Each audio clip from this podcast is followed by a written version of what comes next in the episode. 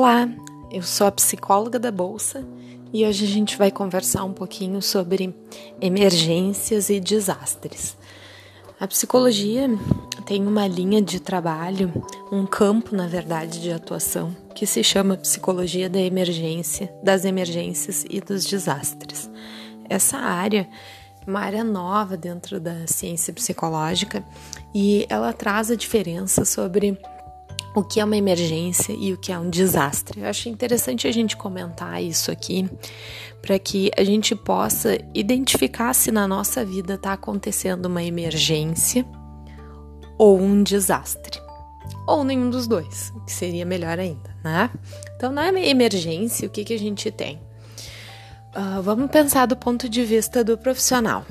Eu sou uma psicóloga que atendo numa unidade de pronto atendimento, de atendimento rápido, uma unidade de emergência. Quando eu estou trabalhando lá, a emergência é a situação do outro que exige uma rápida resposta, que exige uma técnica para que eu possa fazer uma intervenção mais rápida, que tenha um resultado mais imediato.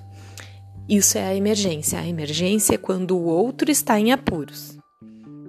Já o desastre é quando o contexto mais amplo da vida das pessoas foi modificado de tal maneira que a situação que está afetando aquela pessoa que vai para a emergência, por exemplo, também afeta o profissional.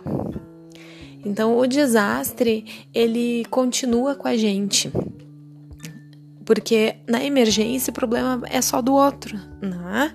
Mas se cai um asteroide e gera um tsunami e o tsunami afeta todo mundo, isso é um desastre. Porque a vida de todas as pessoas ficou alterada. Não é mais algo individual, algo da emergência do outro.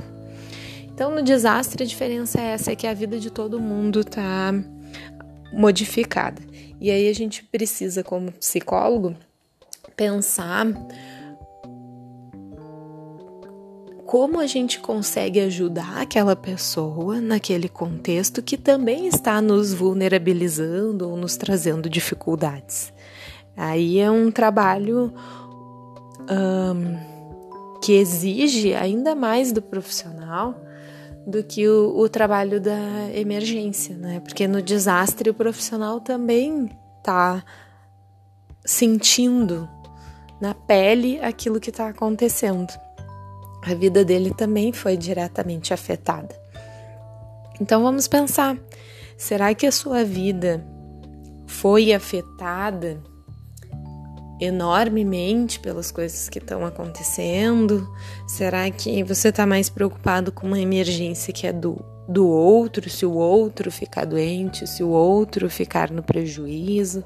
Ou nenhum dos dois não tem uh, nenhuma emergência acontecendo, já que a situação está razoavelmente sob controle, as medidas preventivas foram tomadas, as precauções, a diversificação dos investimentos, enfim, está tudo mais ou menos ok, sob controle. A gente tem uma emergência, um problema focal, ou a gente está vivendo um desastre, algo maior, mais intenso, mais sistêmico.